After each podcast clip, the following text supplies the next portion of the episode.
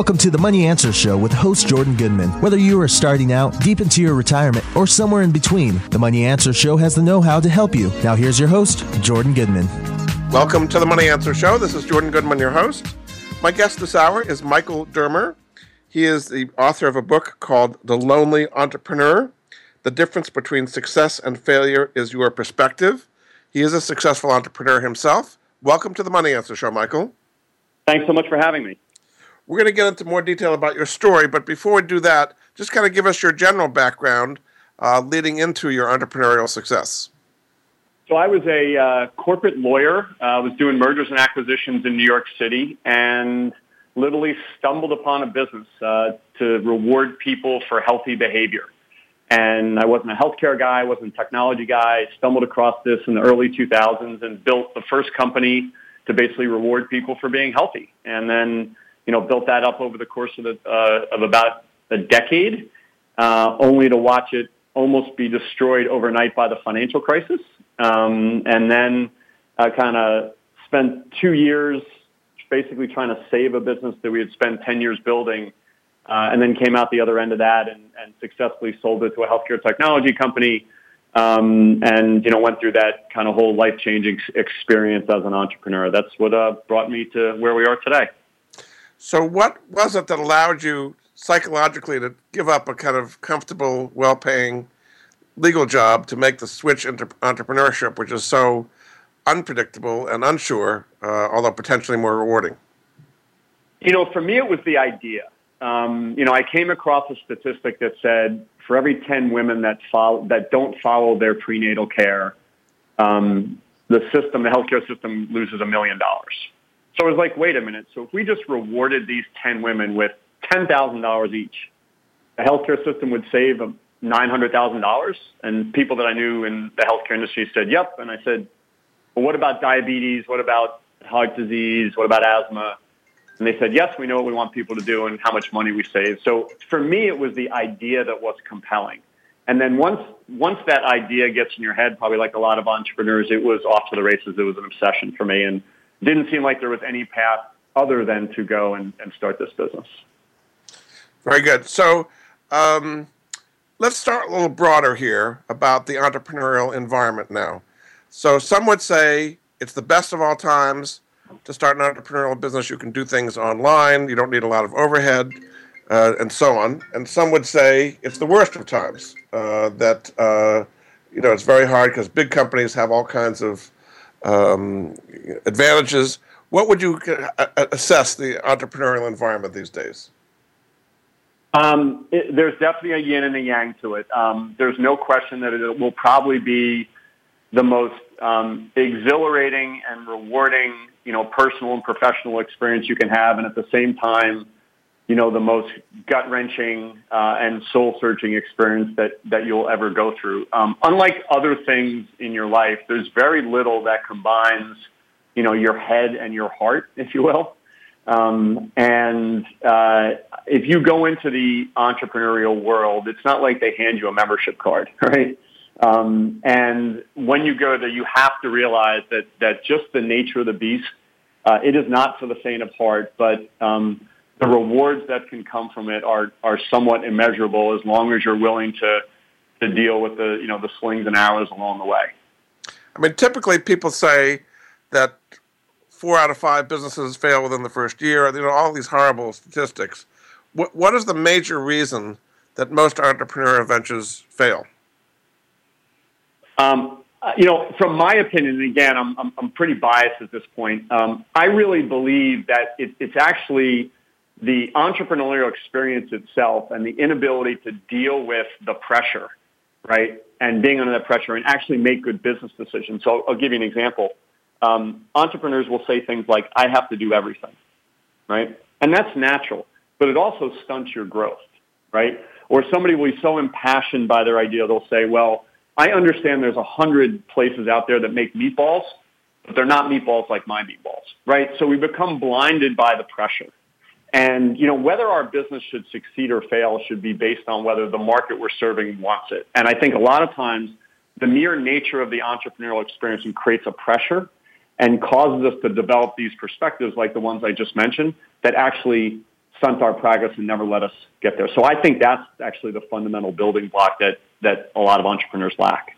So is it necessary for an entrepreneur to have somebody else as kind of a perspective on it, that you're not so wrapped up and you think yours is the best when there's other things out there that are similar, to have a consultant or somebody, an accountability partner, so that you're not kind of wrapped up in your own head and, and think you're going to be successful when, in fact, you don't have anything that's that unique? Yeah, it, it's it really is a valuable tool because, you know, we say when you're an entrepreneur, you're under the influence of four Ps, you know, pressure, passion, pleasure, and pain. And when you're under that influence, you you exactly as you just said, you become blind.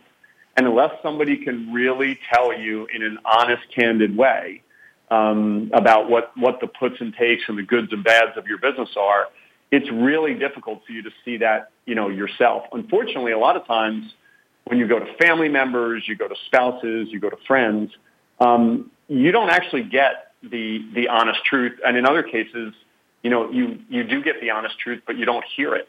Um, so having independent third parties that you trust, that, that know you believe in something, but also that are willing to be candid with you, are invaluable resources, not just when you start your business, but at every stage along the way. So how do you know if you've got something unique? There's so many ideas out there. There's so many entrepreneurs. There's so much venture capital backing all kinds of different things, particularly internet businesses and apps. How do you know that you've got something that's unique, that that's, has kind of long-term Uh, potential to really grow? Well, here's what I would say. You know, there are lots of businesses that, that don't necessarily change the world, but you, if apply them to the right pocket, can be really, really valuable businesses. Um, I'll give you an example. So a bunch of my early guys were telecom guys, and they developed this idea of having every individual having their own personal phone number that you would just program to ring, you know, on your home phone on these hours, on your cell phone on these hours, and your office phone on these hours, right? Remember, this was like ten years ago. And they went to the phone companies, and the phone companies said, we're not interested in that. We don't want to reduce the number of lines or numbers people have. Um, what we ended up doing is going to credit card companies and offering this personal eight hundred number as a credit card acquisition incentive, right? And it took mm-hmm. off like gangbusters. So I wouldn't say that it's naturally, you know, in a vacuum that ideas always work or don't work. Remember, all the technology for the iPhone existed for many, many years before the iPhone came about. So, yes, there are change-the-world businesses, but there are a lot of businesses that just by virtue of playing in a playground where nobody else is playing, that you can create real value. And that's where really, with all the limitations that entrepreneurs have, you know, no capital, no resources, the one thing they do have is creativity. And so it's not in a vacuum whether that business has value, but can you find a pocket where you're standing out from the crowd? What what kind of temperament does one need? Everybody's talking today about temperament at the presidential level. What kind of temperament do you need to be able to handle the slings and arrows of entrepreneurship and still come out successful with, as you say, there's going to be these ups and downs, um, knowing in advance that that's going to be. I mean, so who is right to be a successful entrepreneur? And who is it not right for? You know, it's it's it's a really good question because you have to have the, the passion and the energy to drive an idea forward. And that tends to be very emotional and visceral, right? There are times where you will look at the landscape and any reasonable person would say it's ridiculous to keep going. So in some sense, it's a very visceral, emotional thing. But at the same time, you have to have be someone that has an even keel, right? For, for exactly the reasons you said. You're going to have ups, you're going to have downs, you're going to have ins, you're going to out. It's the nature of the beast. So that's why it's, it's this entrepreneurism is such a personal experience because you've got to be able to deal with the up and down and lead your company. And at the same time, you've got to have the energy and emotion and the passion to make, to drive people past what's right in front of them. I know, I'll give you an example. In my company, um, when it almost got destroyed by the financial crisis, Um, despite all the crazy things that were going on around us, I knew that I had to walk in the office every single day um, with my head held high, smiling, even though it was pretty likely another one of my customers was going to be bankrupt and on the front page of the Wall Street Journal the next day. And I'll never forget that during all that time, one time a customer that said that they were going to stick with us called back two weeks later and said they couldn't. And I pounded my hand on the desk, and I threw this little rubber baseball I had in my office against the wall. And many, many years later, one of my employees said to me, you know, Michael, we never worried about the company during all that time other than the day you pounded your fist on the desk. You know, so so it's a very personal, emotional thing, and you have to bring that passion and energy to it, but you really do have to be chill and even-keeled to be able to deal with the ups and downs. So it's it's very much back that whole yin and yang we were talking about before. So keeping the uh, morale of the employees is very important, because in many cases they're going to take less money up front because they believe in the idea and they want a big payoff later on when the company is sold or I P O or something like that. Is that the idea? Yeah, I mean, you have to get people bought into the vision, right? Um, there are always people that can go across the street for more money, um, more perks, more this, more that. And um, it's hard to do. I mean, really the job of the leader is to keep everybody saying, this is where we're going. Do you want to be part of it or not? And not only just less money, people are going to work harder. But one of the things that I learned along the way is you really have to, as the leader, you understand what, what you're in it for. You actually have to wake up every day not going, well, these people aren't working hard enough or I'm paying them too much, but how you actually make that vision come to life for them. What do they actually get out of the business as opposed to what you get out of the business? And once you have that aha moment that you actually, you know, serve them and, and serve customers and serve employees, that's when I think you really make the transition from uh, kind of just waddling through to actually leading uh, and being the type of entrepreneurial leader that can get employees lined up to that vision. So what kind of incentives did you give your employees to join you as a startup? Did you get them private stock, or how did they benefit when the stock, the company was ultimately bought out? Um, I know for me, uh, I was really focused on when the company was growing about how I could really kind of get everybody aligned and unlock performance and all that kind of stuff. And, and here's what I did. Um, I went and asked every one of my employees the following question. I said, tell me what you want. And, you know, the first the first responses I got were, well, I want to learn our product better. I want to learn how to do Excel. I want to learn how to go to sales presentation. I said, no, no, I don't want to know what you want in our business. I want to know what you want. What do you want in life? And after the skepticism went away, what we found out was that, you know, somebody wanted to learn how to cook. Another one of our gals wanted to be an opera singer, um, and the list goes on and on and on. And then what we did was we figured out a way to use company resources to get them those things that they wanted. And what we found was that that if we were the vehicle to get them what they wanted, they were more than happy to, to work harder, work smarter, be a bigger part of the team. So it wasn't just about what happens at the end when somebody sells a company. It was more about, if I'm associated with this entrepreneurial venture, I actually get closer to the things I want in life by virtue of being associated with this venture. And it was a it was an amazing experience. Very good. All right, we're going to take a break. Uh, this is Jordan Goodman of the Money Answer Show. Uh, my guest this hour is Michael Dermer. Uh, he is the author of a book called The Lonely Entrepreneur.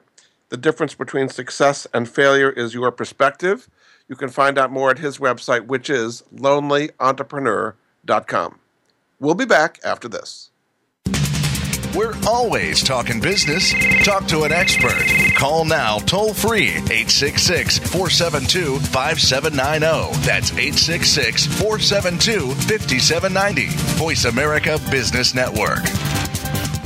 Bob Pritchard has over thirty years of experience as a straight-talking business consultant and author working with some of the top Fortune five hundred companies. Now he's come to the Voice America Business Channel to help you and your business. Tune in to the Bob Pritchard Radio Show for information about starting and successfully running a profitable business. From the movers and shakers to great marketing screw-ups, you can't afford to miss a single edition of the Bob Pritchard Radio Show, Tuesdays at five p.m. Pacific, eight p.m. Eastern on Voice America Business.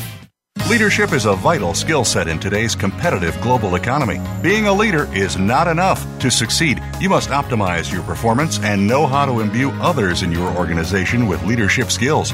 Practical, actionable leadership insights are the focus of Leadership Development News, hosted each Monday at nine a.m. Pacific, noon Eastern, by Kathy Greenberg and Relly Nadler on the Voice America Business Channel. Doctors Greenberg and Nadler, who coach global leaders on how to be most effective, will share their insights and contacts. The path to leadership excellence begins here. We're always talking business. Talk to an expert. Call now, toll free, eight six six, four seven two, five seven nine zero. That's eight six six, four seven two, five seven nine zero. Voice America Business Network. You've been listening to The Money Answer Show with Jordan Goodman. If you have a question for Jordan or his guest, please call us now at eight six six, four seven two, five seven nine zero. That's eight six six, four seven two, five seven nine zero. Now back to Jordan. Welcome back to The Money Answer Show. This is Jordan Goodman, your host. My guest this hour is Michael Dermer. He's the author of a new book called The Lonely Entrepreneur. The difference between success and failure is your perspective. Welcome back to the show, Michael. Thank you. So I want to get into more detail of what you call the four P's of entrepreneurship, and these are the different perspectives to make you successful. The first one is pressure. So explain what pressure an entrepreneur faces and how you're supposed to be dealing with it to be a successful entrepreneur.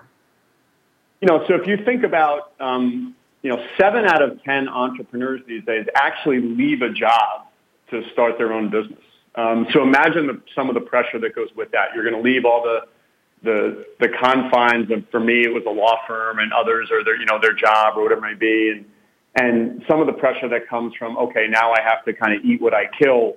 Um, a lot of times part of the pressure comes from the fact that you, you know, it's great that, that friends and family might give you a little bit of capital to start with, but then there's pressure, you know, you feel always indebted to them. Um, I know when I had my family's money in the company, I wish that when my company almost collapsed, I could write him a check and just give it back. So I think the natural pressure of kind of going out on your own, especially financial, um, sometimes you have families where you have one or two of the parents are out there, you know, trying to start a business and support a family, and that it, pressure is is real. And then there's personal pressure of, you know, do I have what it takes to actually, you know, take this this idea that I have and, and lead it forward? So I think it's it's both personal and financial.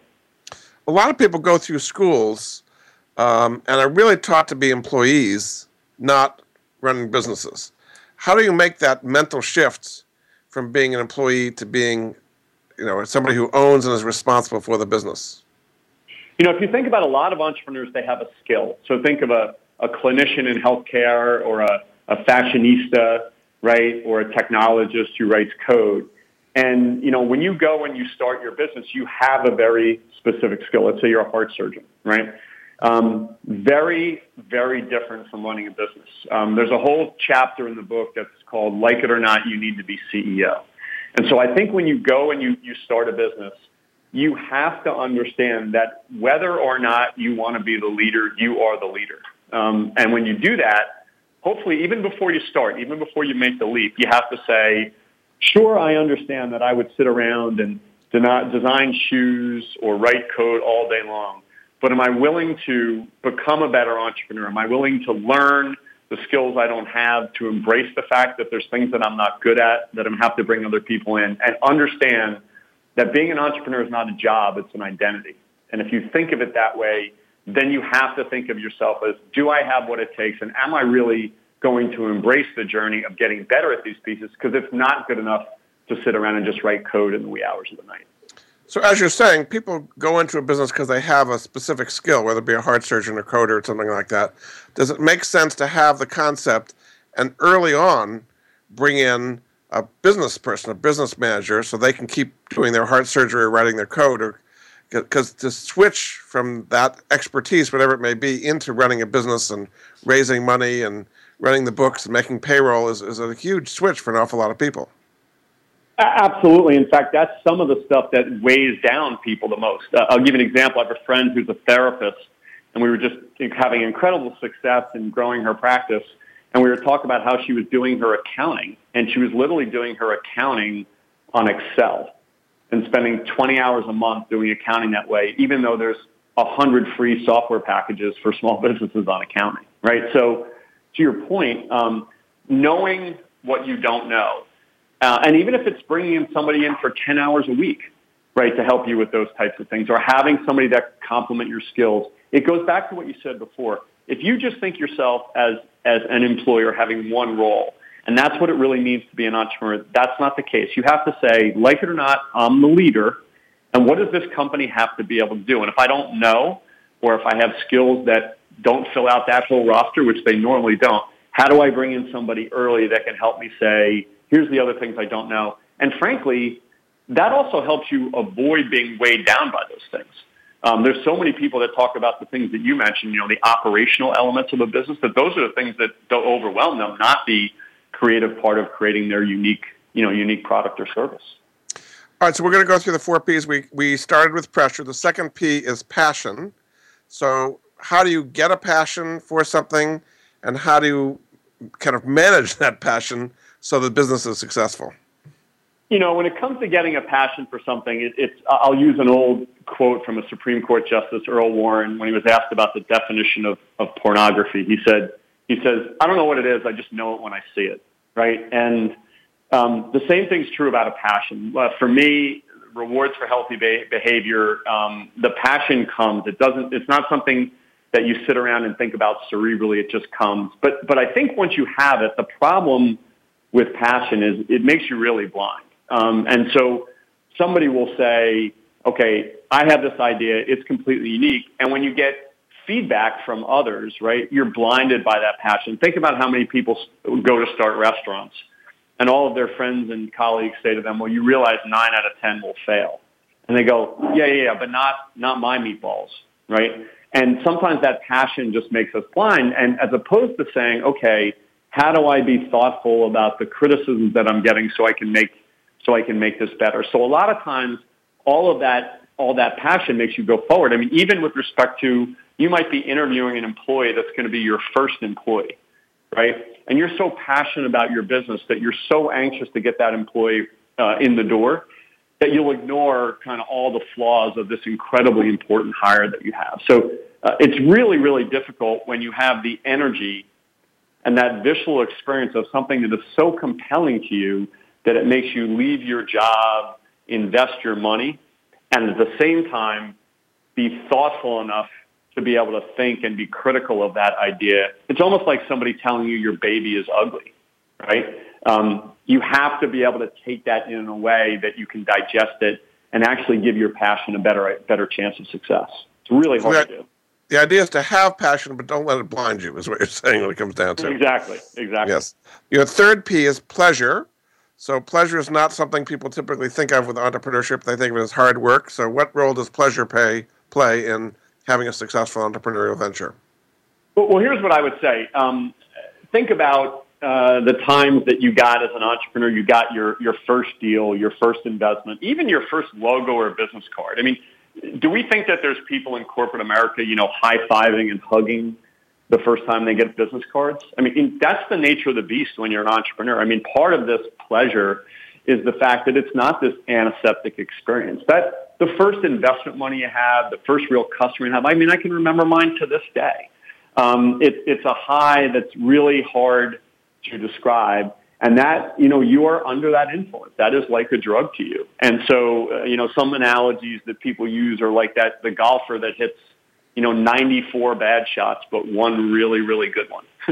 And it's that what, you know, keeps them coming back. And so that pleasure of, of winning deals and seeing success and, and a lot of times seeing what was just an idea come to life, and investors and employees and customers and money is can really, um, really create energy, sometimes positive and sometimes negative for you. But the flip side of that is your fourth P, which is pain. So I guess you can't have all pleasure. There's got to be some pain. What role does dealing with pain have uh, in creating a successful venture?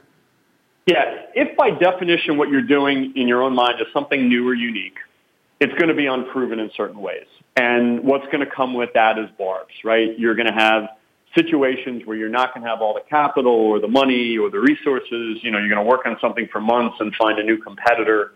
Um, that is the nature of the beast when you are an entrepreneur.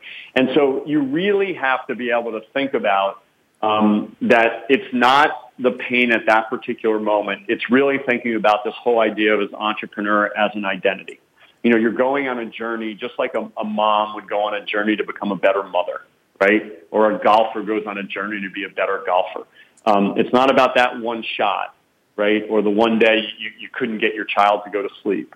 Um, it's about how do you how do you handle that pain right along the way, take it in, digest it, and and keep letting the entrepreneurial spirit go forward um, while you hopefully learn and get better at, you know, why you experience that pain. But it is just the, you know, these four things are just the nature of the beast.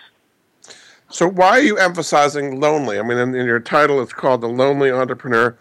Uh, an entrepreneur by their nature is involved with all these people, their customers and their employees and uh, their bankers and financiers and family. It seems like a very much of a unlonely kind of an existence.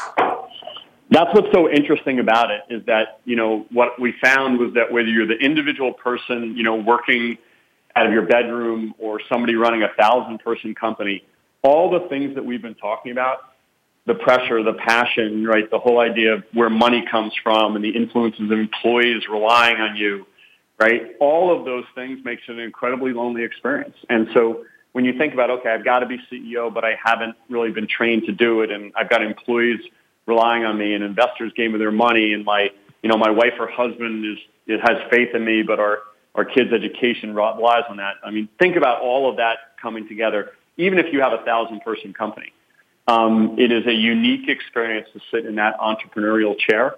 Um, and so, what we're trying to do with The Lonely Entrepreneur is actually help people with that with that struggle. Is business school helpful in teaching yourself the business skills uh, to become a good entrepreneur? Or are they more designed to help people become employees of companies? Um, there's no question that some of the fundamental building blocks, right, like organizational structure, things that really, really can help entrepreneurs in spades. Um, you know, it's not things that entrepreneurs normally have. Um, I think that other things like emotional intelligence, I would argue that that things that actually help entrepreneurs deal with the struggle, some of the things, you know, we've been talking about here should be taught more um, in business school. Um, so I think that they're trying to, trying to, you know, include Uh, more of the formal training along with some of the things that it takes about um, creating new markets and being entrepreneurial. Um, but I can say to you that that the more entrepreneurs that are formally trained on the building blocks of a business, um, I think really can value, uh, really can be valuable to them as they as they get out there and move beyond just, you know, the idea and actually how to put in action. You know, there's a lot of people that can come up with ideas. There are people that can then take those ideas and actually turn it into something. Um, and I think that's where some of the more formal training on business school can really help. There are quite a few programs at business schools these days specifically designed to become entrepreneurs, like the Entrepreneurial Center. Uh, there are these um, incubators, I guess they call them, to help people. Do you think that's a good idea for somebody who wants to become an entrepreneur to go into a, a program like that? Absolutely. And I can, I mean, it's almost everywhere now. Um, there isn't a major university out there that doesn't have a significant entrepreneurship program. But the other thing that they've been teaching for some time now is also, you know, emotional intelligence. And that's something that you really have to be able to develop as an entrepreneur. Um, so I think that uh, people understand that a lot of the job growth in America is not going to come from corporate America. Um, between, you know, mergers and acquisitions and outsourcing and technology, people understand that entrepreneurism is here to stay and it's the job growth. So I think that um, it's being embraced not only in the universities, but I think But, but in incubators and accelerator accelerators alike. But it is this combination of formal training and dealing with the struggle and emotional intelligence that I think has to all come together to give people the building blocks to have the best chance of success. Very good. Okay, we're going to take a break. Uh, this is Jordan Goodman of The Money Answer Show. My guest this hour is Michael Dermer. He's the author of a book called The Lonely Entrepreneur. The difference between success and failure is your perspective. You can find out more about it at his website, which is lonely entrepreneur dot com. We'll be back after this.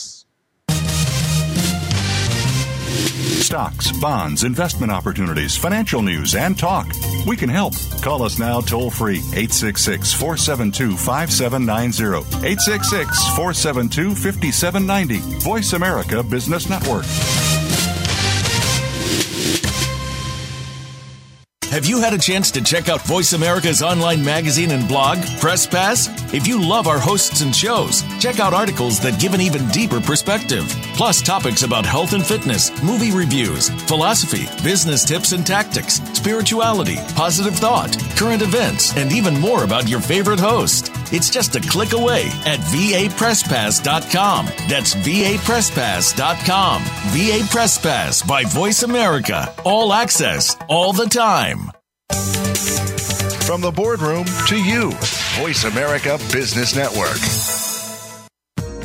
You've been listening to The Money Answer Show with Jordan Goodman. If you have a question for Jordan or his guest, please call us now at eight six six, four seven two, five seven nine zero. That's eight six six, four seven two, five seven nine zero. Now back to Jordan. Welcome back to The Money Answer Show. This is Jordan Goodman, your host. My guest this hour is Michael Dermer. He is the author of The Lonely Entrepreneur. The difference between success and failure is your perspective. His website is lonely entrepreneur dot com. Welcome back to the show, Michael. Thanks a lot. So there's a story you tell called the Bison Ices story. So tell us briefly what happened there and what lessons people can learn from that story. So I went to Bucknell University, where the, the nickname is the Bison, and when you're a business major there, you run a business. And the business we ran were basically Italian ices on these portable bicycles. You know, Bucknell has a bunch of engineers, and they figured out how to rig these portable ice buckets to the front of a bicycle. And so anytime there was an event around Bucknell in Lewisburg, um, we would, you know, pedal our wares to the environmental event or the basketball game. And it wasn't uncommon for, you know, somebody to call back to the home base and say, oh, my God, we're out of blueberry. And somebody would, you know, pedal some blueberry Italian ices down there. Um, I think to this day it's the second highest grossing company in the history of Bucknell. I don't know if that's still true, but it was at the time. But what was interesting about it was there was a gentleman by the name of Randy Wakeford, who was essentially our director of operations, and I was C E O. And many, many years later, ten years later, I was in a gym in Hoboken, New Jersey, when I had just come up with the idea of my company. And I looked across the gym, and I saw a guy with a Bucknell sweatshirt who looked really familiar, and it was Randy. And I said, hey, Randy, uh, I have this idea. Uh, I wonder if you want to help me with it a little bit. He was just starting to do some early work on this thing called the Internet. And we got together, and long story short, um, Randy became my first employee of my new company and essentially my director of operations. So we went from being C E O and director of operations from Bison Ices to C E O and director of operations to my company, which was called uh, called Incent One. So th- what lessons did you learn from Bison Ices that you applied to uh, Incent? You know, it's exactly what we talked about before, is it's all how you go to market. Um, there are many, many great products and services out there that it's really where you pick your spots. And, you know, so if you think about things like Italian ices, the only things that we did differently was we went to market. So instead of selling Italian ices, you know, one by one, we would go to the Environmental Society and say, instead of charging people a dollar for an Italian ice, we'll give them away for free, and you'll give us fifty cents for every Italian ice out of your budget, right? So I learned really quickly that it's more about how you go to market than necessarily the product or service. You always have to have a quality product or service, but going to market was really where always where my mind went, um, you know, as I thought about building my business. So when you have a great idea, how do you protect it so nobody can steal it, but still share it enough to get feedback from the marketplace to see if it's realistic? It's a really tough thing to do because, as you know, with the Internet and the lack of, you know, protections of patents and trademarks like the past, um, I wouldn't spend too much time, you know, trying to protect it. I think certainly you're going to go to trusted advisors, right, and try to get influence or, or try to get feedback from people that you know and you trust. Um, but even if there's somebody that doesn't know about you, there's a really good idea that there's somebody in Shanghai who has the same idea. So it's really more about getting to market in a way that's different. You know, you, you, you read the book. If you read the book, you know, Blue Ocean, it talks about creating your own markets. And, and I really think that's what it's about. Because even if you protected it, did all the work, and actually got it to market first, somebody else tomorrow, right, could knock it off in two seconds, for most businesses anyway. So um, certainly you want to try to protect yourself with, you know, non-disclosure agreements and talking to people that you trust. But ultimately, it's how do you put your talent and your creativity into finding a go-to-market strategy that differentiates you from, you know, from the marketplace. I keep going back to the iPhone, right? That technology existed for years. Uh, and somebody just went about uh, doing it in a pretty cool way that now happens to impact, you know, every minute of our day. So in the investment world, a lot of people talk about moats and making a wide moat to protect your business against competitors. Is that something an entrepreneur can even think about? And since you don't haven't even created the business yet, how can you create a moat? It's hard to create a moat, but what I would say is one of the techniques I think entrepreneurs should think more seriously about is it's not just necessary to build a business completely from scratch. You know, build it up, raise a little bit of money, hire your team, you know, raise some more money. Um, these days, you've got, you know, corporate America and companies throughout the world that have all the things that entrepreneurs lack. They have cash, they have resources, they have distribution. So a lot of times if you say, hey, I have a really good idea, but I just don't think it's going to get to market quick enough to make a difference, um, why not do something strategic with a big corporation? Um, I'll tell you an example from my company. When we went to start our business to reward people to being healthy, Um, we went to American Express and said, listen, we're about to build this rewards business in healthcare, but we shouldn't build it. You already have American Express rewards. We should just simply do a joint venture and plop our idea on top of your backbone. Instead of rewarding people for getting on an airplane, you're going to reward people for getting a mammogram and for not eating donuts. So I think that there's opportunities to create moats by leveraging, you know, the cash on the balance sheets of larger companies as well as the resources and distribution, uh, you know, that they already have. Did American Express agree to that? It's funny. We got about eighty percent of the way through a joint venture discussion, and their brand folks freaked out a little bit. Um, their brand folks got really concerned that if, God forbid, somebody had a negative health event um, when when somebody was being rewarded, that they had spent, you know, one hundred years building this Amex brand, and we never got over that, but so we never ended up doing it. But um, imagine today, um, American Express would own the healthcare system. You would be basically get American Express rewards for everything you do, uh, you know, in healthcare. It just didn't happen to come to pass. uh-huh. How about if you have an idea uh, that's patentable and you, you even get a patent or a trademark, instead of creating a company yourself, how about going to companies that make something similar? Or there are these companies out there that'll say they'll help you get your patent or trademarked idea to industry. Is is that a legitimate thing? I've I've heard a lot of bad things about those kind of companies. So so there's a mix, right? Um, some of them, which are just basically we're going to bring the idea to life, um, I think a lot of them are not that legitimate. However, there are folks in individual industries, right, that play and live in those industries, and they understand how things get done. They know where money's moving, they know who's funding them, you know, they know where the investment bankers live. So I think that if you had an idea in healthcare, if you had an idea in fashion, spending the time to not watch, you know, the infomercial with the companies that you're talking about, but actually go find people that have done deals in the space and go poking around. Um, there are people that actually will put together, you know, buyers and sellers, if you will, in a in a legitimate fashion. So you just have to you have to play in those spaces and, and go find who's playing there. So let's get a little bit into the specific story of your own company, which is called Incent One, the one you had. So just tell me a little bit about the beginning. You have the idea. How did you get about funding it at the very beginning? So at the beginning, it was uh, some money that, that I put in and my brother put in to, to get it going, and then we kind of started to incrementally, you know, build it up, you know, in the early two thousands. Um, typical entrepreneurial stuff, you know, working many, many hours a day, just kind of blood, sweat, and tears along the way. And, um, you know, we had uh, people really liked the idea and the concept, except the healthcare industry. The healthcare industry said, um, why would we reward the people that are doing the worst? And our answer was, well, wait a minute, these people are costing you money. When a diabetic doesn't go get their annual screening and they end up in the emergency room, um, you know, how do we, we're the ones that are paying the cost for that. That took many, many years to get through. And, you know, so you talked about some of the comments we made before about, you know, how do you have the vision and the passion to stay true? We just knew it made sense. Um, what we probably didn't know was just how long it was going to take for that to be adopted. You know, today, if you walk in Walgreens, for example, there are, I think, one hundred twenty million people in a program called Walgreens Balance Rewards, which is essentially a reward program for healthcare. Um, but it took years and years and years. So in the early days, we very much believed in what we were doing.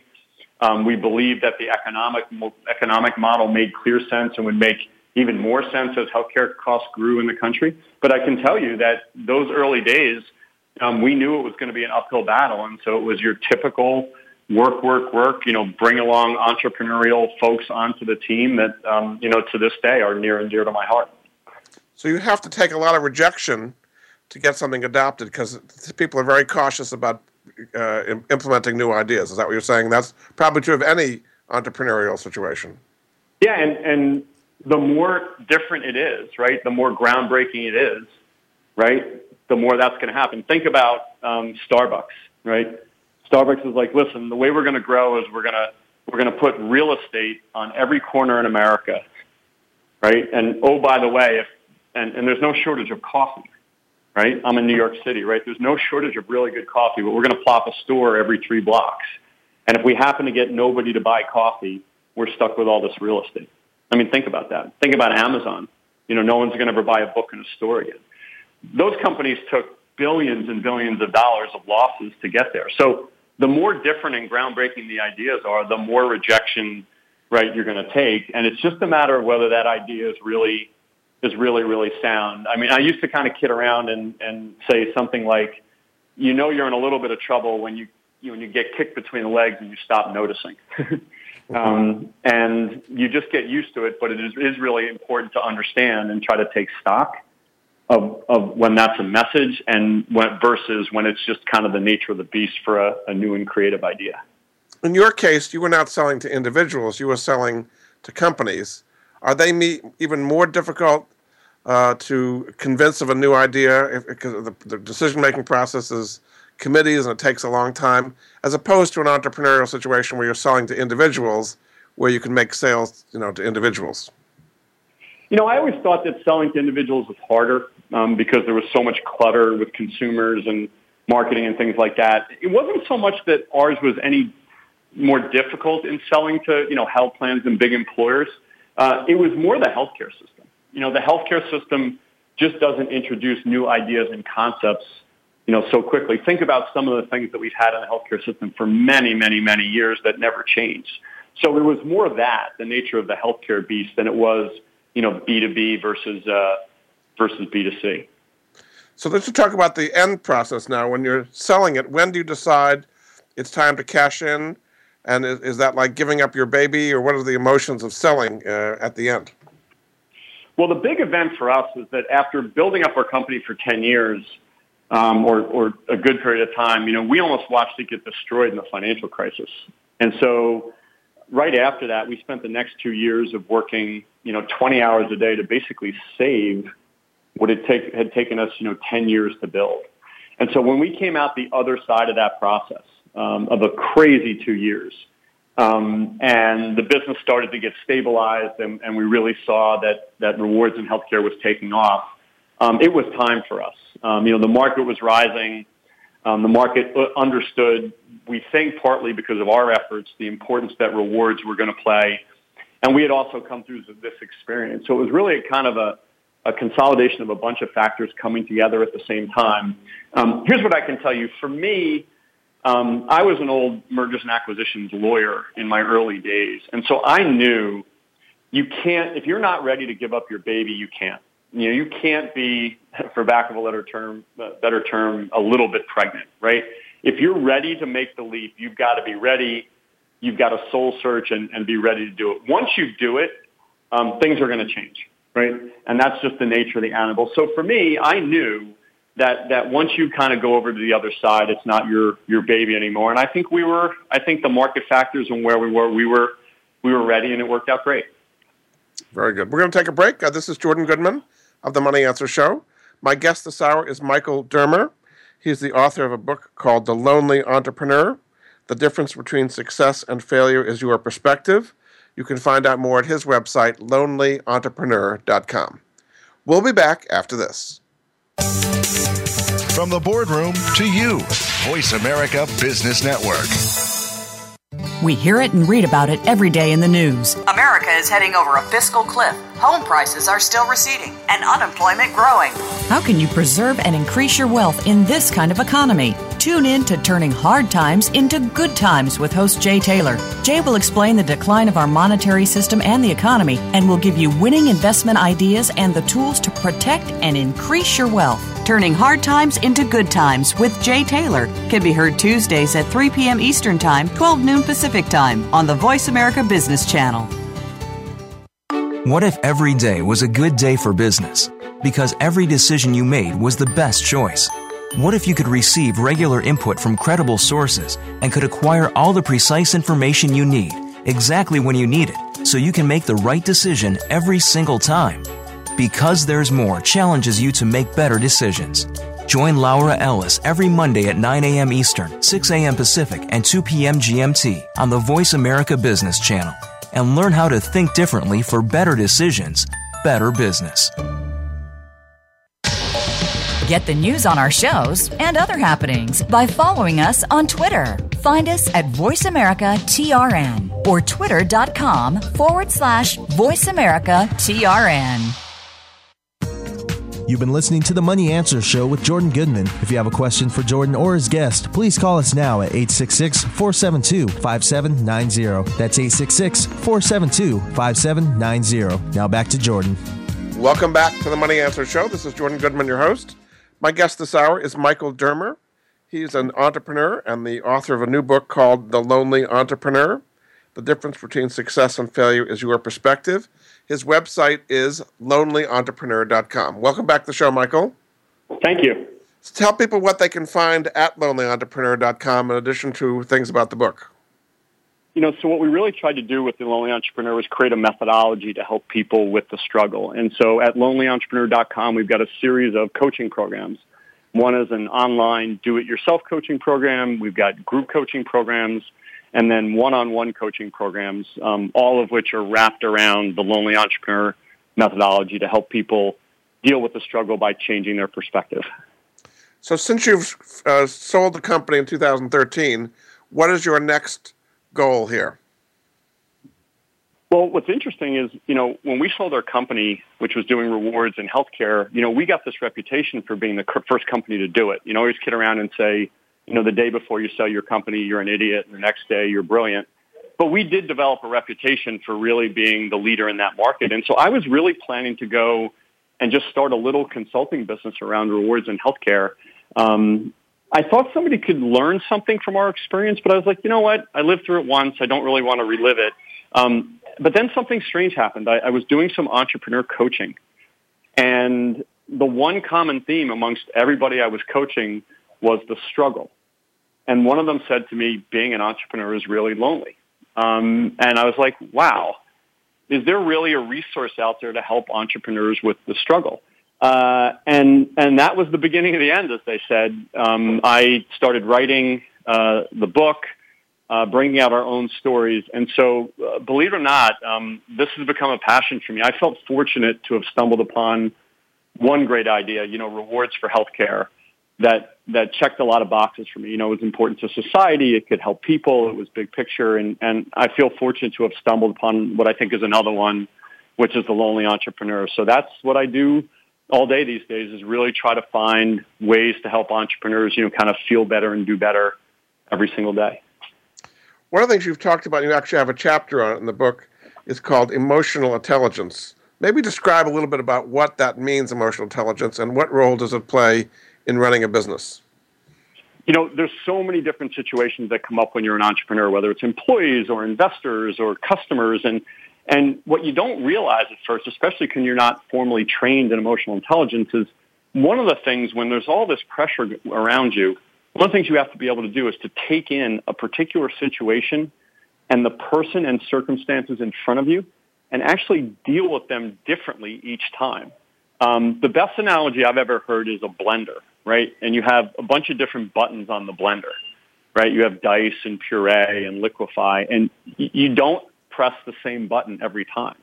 You need to be able to look at what's going on in front of you, right? And realize, what is the situation? Who's the person there? And how do I actually have the intelligence to understand my emotions and their emotions in such a way that I can apply the, the right solution? And it's a skill, you know, just like everything else that you get you get better at over time. Another important part of uh, becoming entrepreneurial is investors. Uh, and kind of give me a sense of the investment outlook today. There's crowdfunding, uh, there's the Jobs Act. Uh, is it easier to raise money today or harder? And what are some tips in, in bringing in money from investors? Um, I think it's easier, but it's more complex, right? Um, remember, most people have had no experience whatsoever at raising money. So as we say in the book, it's like going to Saturn, right? It's like going to another planet with a new language and aliens. And if you've never been there before, it's not just something that you can you can automatically just learn. Um, that being said, there's crowdfunding and other sources and things like that. Here's what I would say. Um, there's people that do this all day long, right, that, that assist people with raising money. Um, you know, there's brokers, there's other folks in the industry. Um, for early-stage entrepreneurs that have no experience with it, I would strongly encourage them to get some type of outside advisor. Sometimes you don't even have to pay them. Sometimes you can give them a piece of what's being raised or just pay them a consulting fee. But if you're serious about raising money, um, trying to learn that on your own is really hard. What I can tell you there is there are some techniques that I think are really important to use in that process. Um, one in particular is when you're talking to investors, um, don't go out there and use superlatives about what you're doing, right? So how do you get somebody to believe what you're doing is pretty cool? Well, every business will go out there and say, we're great, right? And you can imagine investors have heard that over and over again. Here's my advice. Go to the investor and use third parties to validate your greatness. So, for example, let them talk to a customer. You know, if you got your name in the paper, right, reference that. If you got a great employee to join your company, reference that. Always try to use third parties, you know, to validate the greatness of your company. And secondly is don't shy away from weaknesses, right? Investors smell leaders that aren't the right type of leaders when they're actually um, running a company and they're they're being defensive about their weaknesses. Bring forward those re- those weaknesses right away and come up with a solution, right? When investors hear that, they go, wow, that's that's somebody that could really really lead my company. And so those are just some, some tips and tricks to to do that along the way. And investors could actually help you, uh, like venture capitalists, put people on your board or bring in other expertise. So not just giving you money, but they could give you connections and other ways that can help you in addition to the finances of it. Absolutely. And like I said, there's people that live and breathe. That's what we said before, right? It's, it's, there's a lot of things as an entrepreneur you're just not going to have the context of, but plenty other uh, people do. And certainly raising money and financing is one of those. How about staying domestic versus going overseas? A lot of people think there may be more growth opportunities overseas than here. What would you recommend in that area? You know, obviously that's a decision very specific to the business. Here's what I would say. Being focused as an entrepreneur and, and not chasing everything is really, really important. Remember, the nature of the beast is you have limited resources. And when you have limited resources, the key thing to do is pick something and stay with it. You know, by definition, you're going to encounter difficulties. What you're doing arguably is new. And if every time you encounter a difficulty, you bounce from opportunity to opportunity, it becomes very difficult to actually get any kind of depth or traction with the scarce resources you have. So when it comes to domestic versus international, certainly it's a little more of the wild, wild west, and there are opportunities. But you've really got to make sure that your product or service fits in that market. And then if it does, go at it like gangbusters, but you've really got to make the leap that that's the market that makes the most sense for you. Say you're doing that, say you're off to a good start, uh, you've got some real traction, but then you start attracting competitors that, who see you. How do you kind of keep your momentum going when maybe better financed competitors are going after your market? So there's always going to be competition for almost everything these days. You just have to wake up and think about that, uh, you know, and embrace that. So you've got to figure out ways to use perhaps the strength of your competitors against them, right? If you're if you're making cookies, right, and somebody's making cookies at scale, right, talk about how the homemade nature of your cookies are really your rub, right? So, so there's always going to be competition. You've got to figure out a way to go to market in a different way that helps you win regardless of the competition. Um, I will say, however, that a lot of the criteria for success right now is speed to market. And so uh, sometimes that just requires capital. And that goes back to my comments before about I think there are lots and lots of entrepreneurial ideas these days that are actually really appropriate for partnering with companies in corporate America that have the resources that you don't have. You know, if I were to start my business today uh, in healthcare, I actually wouldn't build the business. I would go to American Express. I would go to United Healthcare or Cigna, because if I can do something that helps them win, then the one million dollars that I was going to go get to start my company to raise would mean nothing to them. So I do think when you think about capital and scale, that's a criteria for success. there are ways to partner with corporate America and companies throughout the world to try to solve that problem. Very good. Well, thanks so much. My guest this hour has been Michael Dermer. Uh, he is an entrepreneur. He sold his company successfully. Uh, his website is called lonely entrepreneur dot com, and his book is called The Lonely Entrepreneur, The Difference Between Success and Failure is Your Perspective. Thanks so much for being a great guest on the Money Answer Show. Thanks very much for having me. Thanks again, Michael, and we'll be back with another edition of the Money Answer Show next week. Goodbye for now. Thank you for joining Jordan Goodman and the Money Answer Show. If you have a question for Jordan, please visit his website at w w w dot money answers dot com. And be sure to tune in every Monday at twelve p.m. Pacific Standard Time right here on Voice America Business. See you next week.